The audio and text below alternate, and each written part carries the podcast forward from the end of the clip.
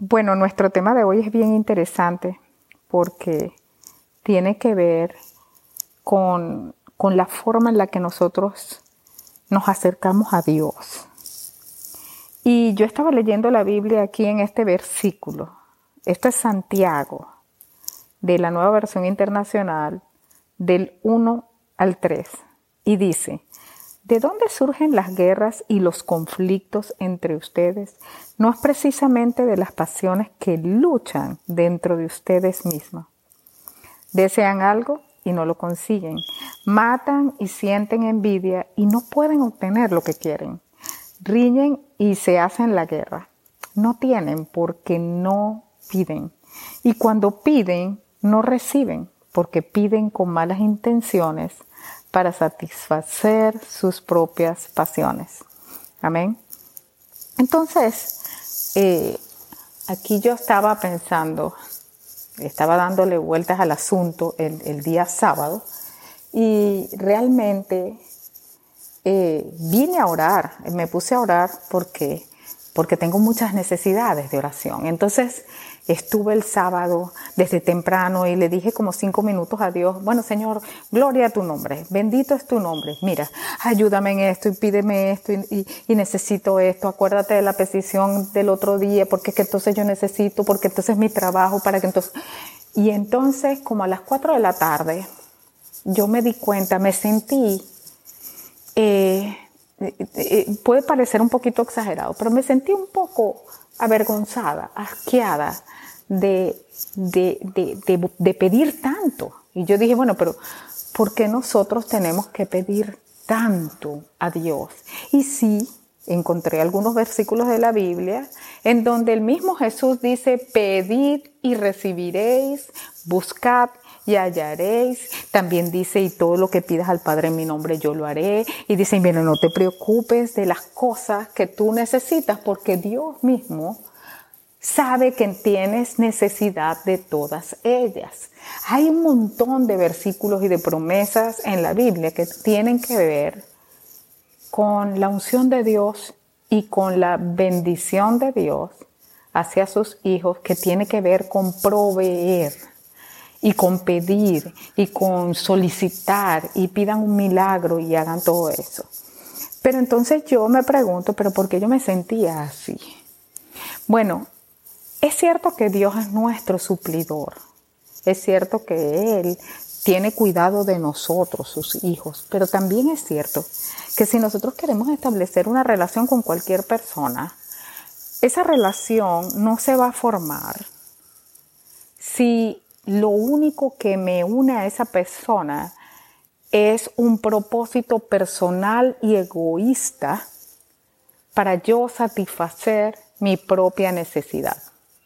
Entonces yo pongo este ejemplo. Supongamos que yo quiero establecer una amistad, pero mi amistad está fundamentada en obtener algo de esa persona.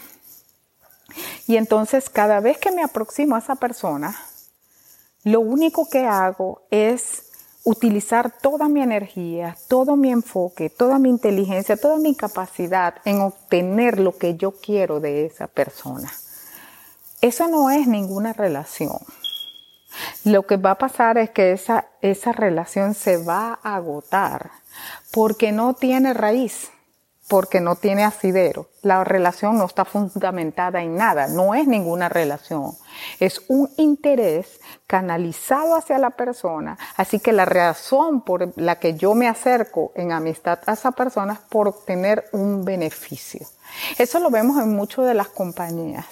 Nosotros vemos en las compañías cómo eh, se fomentan las relaciones, pero esas relaciones son siempre falsas y son siempre superficiales porque tienen un propósito. De modo que yo me acerco a mi jefe, lo halago, eh, me voy a jugar golf con él y me siento a conversar y a veces ni siquiera me interesa lo que está diciendo, pero porque es mi jefe, entonces yo la única razón por la que yo le escucho sus cuentos, por la que me dirijo a él, por la que escucho sus discursos y se lo aplaudo es porque yo quiero obtener algo de él. Y básicamente ese jefe, por ejemplo, tiene en su mano el poder de subirme, de bajarme o de dejarme igual. Entonces, cuando hablamos de la relación con Dios, a Dios le decimos Padre nuestro, es un Padre, es nuestro Padre celestial, es superior a nuestro Padre carnal. Y hablamos de establecer una relación con el Padre celestial. La pregunta es, que yo me hago, ¿será que nosotros no creemos que el Padre tiene nada que darnos? ¿O es que Dios no tiene mucho más cosas más ricas que ofrecernos que darte un carro, que proveerte un trabajo, que responderte sobre el novio, que responderte sobre la novia. ¿Será que Dios no tiene más nada? Eso es lo más importante que podemos obtener de Dios. Yo creo que ahí estamos fallando. Por eso yo el, sábado había pedido tantas cosas a Dios, porque es verdad, tenemos muchas necesidades. Y a veces cuando nos dejamos de llevar por las necesidades y estamos enfocados en las necesidades, agarramos a Dios como si fuera nuestro sirviente, como si fuera, y valga, eh, no, no, no, quiero que se malinterprete, pero es como que, ah, esta es mi lámpara maravillosa, déjame, mira, dame esto, dame esto, dame esto, acuérdate de esto, acuérdate. Entonces eso no es una relación con Dios. Ahí no hay ninguna ningún fundamento. No estoy aprendiendo nada. Dios es mucho más que dame. Y lo que Dios me tiene que dar, principalmente no tiene nada que ver con lo material de esta vida. Porque Dios le llama a lo material de esta vida añadidura. Imagínense ustedes, añadidura. Lo que Dios me puede dar, lo que el Señor me puede dar, es un conocimiento, son cosas enriquecedoras que hacen crecer mi vida espiritual y todo lo demás es por añadidura. Yo creo que la razón por la que yo me sentí tan mal el día sábado es porque estaba enfocadísima en mis problemas estaba enfocadísima en obtener algo de Dios y estaba desperdiciando el tiempo de la oración y el tiempo del acercamiento con Dios para solamente dedicarme a pedir. Entonces eh, mi espíritu se, se entristeció, estaba seco. Entonces volviendo a lo que dice la Biblia en Santiago, dice, miren, ustedes se matan, codician, pero no tienen nada riñen, se meten zancadillas, pero no logran lo que quieren. Y la parte más importante, que es, la de hoy, eh, de la conversación de hoy, es, y ustedes piden, pero no reciben. Porque cuando ustedes piden, piden mal. Y piden para, con malas intenciones, y otras versiones de la Biblia dicen, y piden para satisfacer sus propios deseos. Miren, cada vez que tú tienes una necesidad y la necesidad se suple, inmediatamente viene el placer. El placer, por eso es que la Biblia dice para satisfacer sus propios deseos o otras versiones dicen para gastar en sus propios placeres.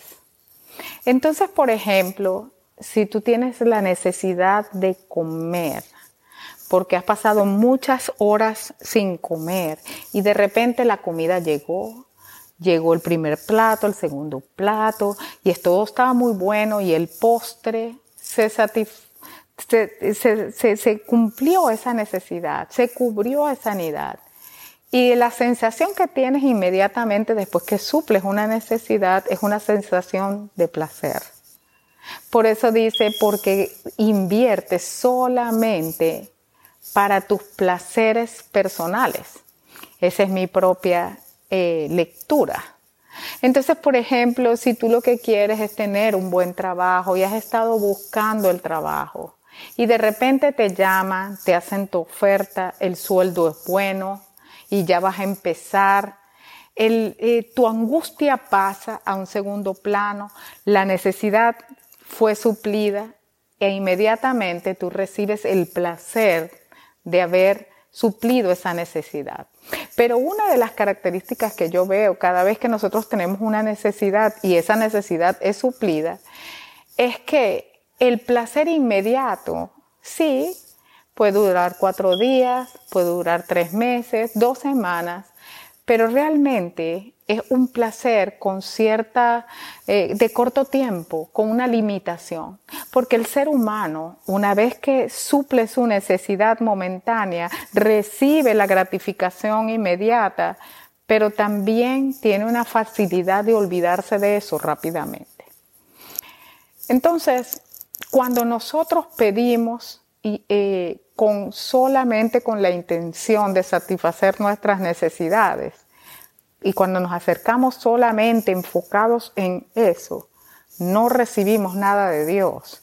No lo recibimos porque pedimos mal, porque estamos pidiendo solamente para satisfacer mis propios deseos, buscando gratificación inmediata, que va a durar pronto, que se va a acabar pronto, pero mi intencionalidad de buscar a Dios no puede ser satisfacer mis necesidades, porque Él es el Padre Celestial, es un ser santo, puro, es lo más grande, es un gran honor tener la posibilidad de hablar y acercarse a Dios y aprender de Él.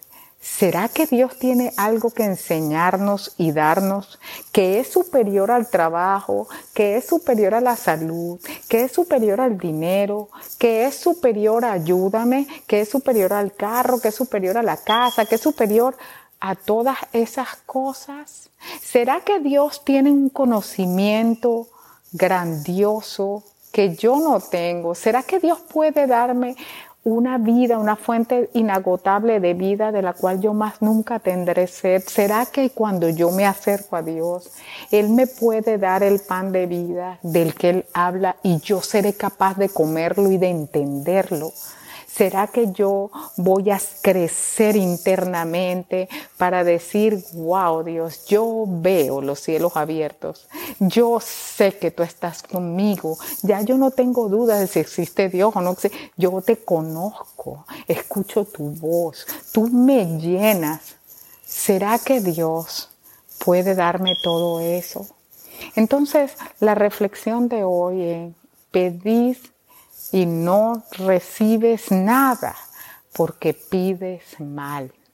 Ahora, entonces, ¿cómo es la forma de pedir bien? Yo creo que no hay una fórmula, pero lo que yo decía analizándolo de mi propio punto de vista, desde mi propio punto de vista es, yo creo que lo más importante al acercarte a Dios es primero reconocer quién es Él el Dios Todopoderoso, es el Padre Celestial, es el Ser Divino, es el Santo de Santos, el Rey de Reyes. ¡Wow! Eso debe ser el motivo de mi reunión con Él. Debe ser el motivo de mi excitación para acercarme a Él.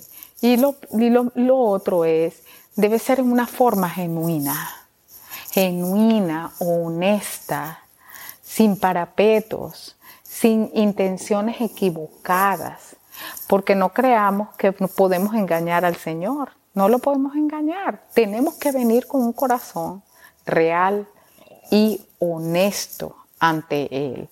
Entonces yo eh, eh, el sábado dije, Señor, yo quisiera apartar tanta necesidad de mí para yo poder entrar en una conversación contigo. Ahora me doy cuenta de que mi espíritu se, se, se pone triste porque no estoy acercándome con un propósito genuino a ti.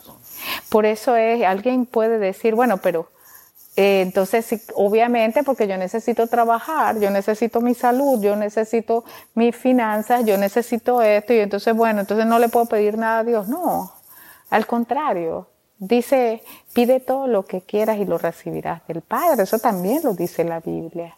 Pero que mi motivo de buscar a Dios sea continuo, sea constante, sea honesto, sabiendo que voy a recibir de Él lo que cualquier padre, si nosotros siendo malos, le damos cosas buenas a nuestros hijos, también la Biblia dice, cuánto más vuestro Padre que está en el cielo les va a dar lo que ustedes necesitan.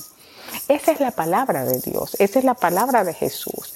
Entonces, en la forma en la que yo me imaginé una relación, una conversación honesta con Dios, eh, a lo mejor esto es una forma como que ilustrativa, pero esta es la forma en la que yo lo veo. Yo me imagino que, que tú estás excitado por ver al Padre. Yo me imaginé ir a visitar a mi papá. Y yo dije, bueno, ¿por qué quiero ir a visitar a mi papá? Bueno, porque lo quiero me hace falta. Mira, tengo tres semanas que no sé de mi papi, quiero ir a visitarlo, comer con él, ¿sabes qué? Este sábado, déjame llamarlo. Papá, mira, el sábado voy a, vamos, vamos a almorzar en la comida que te gusta, vamos a ir al restaurante que te gusta. Sí, te paso a las dos de la tarde buscando. Y entonces me preparo, le aviso a todo el mundo y le digo, no, mira, el sábado yo no puedo, porque es que el sábado tengo una, voy con mi papá al restaurante, a un restaurante que le gusta, y es que tengo tres semanas que no veo a mi papi y quiero hablar con él, quiero conversar con él. Y entonces voy con esa excitación, con esa alegría, busco a mi papá, lo llevo a almorzar al restaurante que le gusta, y esta sería más o menos la conversación. Hola papá, ¿cómo estás? ¿Y cómo has estado todo este tiempo? Sí, en serio. Sí, mira, este, mira, vamos a ir a almorzar. Este, no, he estado súper ocupada, imagínate con las tareas, los niños, y ahorita con todo lo que está pasando, imagínate ese COVID, yo estoy preocupada por las noticias, ¿qué te pareció lo que pasó el otro día? Sí, yo estoy súper preocupada por todo eso que está pasando. Y me iría, ay, finalmente llegamos al restaurante. Y oye, ¿qué quieres comer, papá? En este caso yo te quiero servir yo preparé todo esto para ti y yo sé que esto te gusta. Si te gustó, sí, oye, qué bueno, qué bueno, papá, que vamos a hacer esto. Y, ah, y, y tú dime, cuéntame, ¿cómo era que tú hacías? Sabes que me acordé de ti porque hacías esto y esto y esto. Yo quisiera que me instruyas en eso. ¿Cómo es que eso se hace, papá? Y papá hablando. Y de repente mi papá me preguntaría, oye, Flor, ¿y tú? ¿Cómo has estado en este tiempo? ¿Qué, qué, qué es lo tuyo? ¿Qué te está pasando? Él dice, bueno, papá, la verdad es que, eh, mira, tengo un gran problema en el, en el trabajo porque esto, esto y esto, y bueno, tú sabes, también tengo esa necesidad que estoy viendo a ver cómo, cómo la resuelvo. ¿Tú qué piensas que debo hacer? Eh, sí, dame tu consejo, papi, porque yo la verdad es que no sé qué, qué, voy a hacer en ese caso, estoy tan angustiada. Ay, gracias por confortarme, gracias por tus palabras. Ay, ¿me das un beso? Claro que sí, papá. Eso es más o menos lo que una relación de cualquier hijo que ama a su papá en esta tierra, a su papá terrenal, sería. Imagínense entonces cómo se debería hacer nuestra preparación para encontrarnos con nuestro Padre Celestial, cuando nos dediquemos a Él, cuando nos acerquemos a Él. No es solamente pedir, sino reconocerlo. Señor, quiero aprender de tu palabra. Qué lindo este día, te voy a dedicar esta oración, te voy a dedicar este canto, qué vengo a pedirte, nada, vengo a darte Vengo a decirte que soy tu hija y que estoy agradecida porque moriste por mí en la cruz. Te doy, estoy agradecida porque me has salvado. Señor, gracias. Esta semana pude dormir todos los días bien. Señor, gracias porque me has mantenido bien hasta ahora. Señor, te tengo tanto que agradecerte que quiero dedicarme a ti en este día. Miren, hay un ejemplo en la Biblia tan bonito que leí también y tiene que ver con el rey Salomón. Salomón era joven cuando su papá murió, que era el rey David, y de repente le cae esa tremenda responsabilidad encima de conducir un reino, de conducir el pueblo de Israel. Así que él se encuentra con Dios y Dios le dice, Salomón, ¿qué quieres? Y Salomón le dice, bueno, Señor, tú sabes una cosa, yo soy joven, yo no tengo experiencia Imagínate la responsabilidad que, que, que, que yo he heredado de mi papá y yo lo que quiero es que tú me ayudes, que me des sabiduría, porque yo no sé cómo voy a conducir a tu pueblo. Y Dios se quedó maravillado, Dios se quedó impresionado de Salomón y le dijo, mira Salomón, como no pediste, me asombra que no pediste nada para ti. Pediste fue para cumplir con tu responsabilidad y como eso fue lo que hiciste, yo te voy a dar toda la sabiduría y no habla a nadie como tú, pero además de eso, te voy a dar todo lo demás que una persona rey como tú, joven como tú, buen mozo como tú, hubiera podido querer. Y yo creo que con eso voy a cerrar esta conversación. Si tenemos un corazón genuino con Dios y apreciamos el hecho de que Dios no es un suplidor de cosas materiales, sino que es nuestro Padre Celestial. Apreciamos el hecho de que respiramos y nos levantamos y podemos ejecutar las cosas de esta vida porque su gracia nos ampara. Si podemos reconocer que lo que Dios nos tiene para dar es muy superior a cualquier necesidad física o material, entonces, vengamos a Dios con un corazón genuino, con un corazón humilde, con el corazón de un hijo que ama a su papá y que quiere conocer a su papá. No solamente eso, sino que como hijo quiere agradar a su papá. Vengamos a Dios con la correcta intención no pidamos para nuestros propios deleites, para satisfacer una necesidad física y temporal y sentir un placer inmediato de la satisfacción de esa necesidad. Buscamos a Dios con un genuino propósito, con una intención real de afianzar nuestra relación con Él, nuestro entendimiento de Él. Y yo creo que si hacemos esto, es, cuando realmente entramos en esa relación donde el padre, el hijo, ¿sí? Hay esa entrega del padre y esa bendición del hijo. Les acabo de poner el ejemplo de Salomón y por eso es que el mismo Pablo dice es que Dios tiene la capacidad de darnos de una forma que nosotros no podemos ni imaginar ni discernir. Entonces, este es el mensaje de hoy. Si estamos atacados en peticiones y peticiones y peticiones, vamos a despojarnos de esas peticiones. Yo sé que tenemos una gran necesidad, todos estamos agobiados por las necesidades de, la vida, pero Dios es mucho más que un suplidor de necesidades. Hay muchas cosas más grandiosas que buscar en Dios que primeramente nuestras necesidades. Establezcamos una relación real y genuina en Dios, honesta, con un propósito y una, una intención espiritual. Todo lo demás es añadidura según la palabra de Dios y yo lo creo. Espero que esto te bendiga y que te dé luces para que te acerques al Señor con una intención genuina y empieces a recibir realmente de Dios. Amén. Gracias. Hola, hoy vamos a hablar de Ana, la madre de Samuel. Y nos basaremos en el primer libro de Samuel. Ana era la segunda esposa del Caná. Ella era estéril, no podía tener hijos, mientras que la otra esposa sí tenía hijos. El esposo de Ana igual la amaba y le decía que si el amor de él no era suficiente, que por qué quería tener un hijo. Pero Ana igual le pedía a Dios un hijo. Ella estaba triste y quería tener un hijo. A lo largo de la historia de Primera de Samuel, vemos la devoción de Ana a Dios Ana no perdió la esperanza en su angustia, a pesar de que el tiempo pasaba. Mantuvo su fe.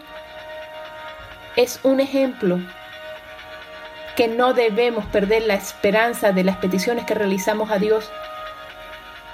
Otra enseñanza de la historia la vemos en Primera de Samuel 13, donde Eli, el sacerdote, al ver que Ana estaba orando en voz baja, pensó que estaba borracha.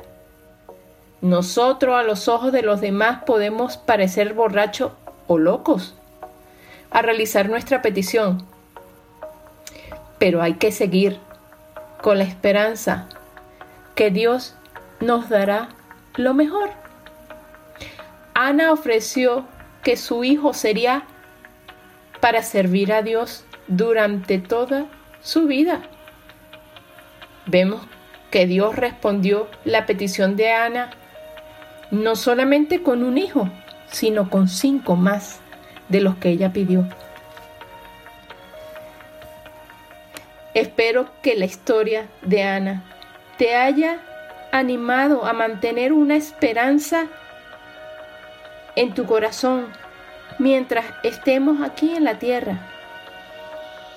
Todos los dolores, la espera y las oraciones que no tengamos respuesta aún, mantengamos nuestra fe y nuestra esperanza. Muchas gracias y hasta el próximo sábado.